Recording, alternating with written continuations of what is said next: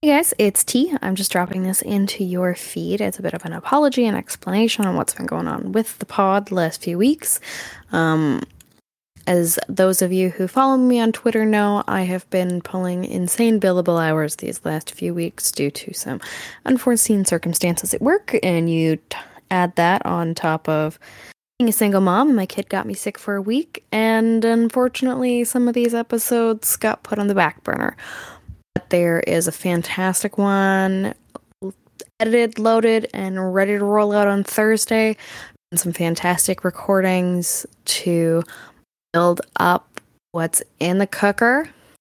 I'm really looking forward to it. And thank you for being patient with me. Thank you for not yelling at me that I missed a couple release Thursdays. And keep listening because there's lots of fun stuff coming. Thanks, the internet.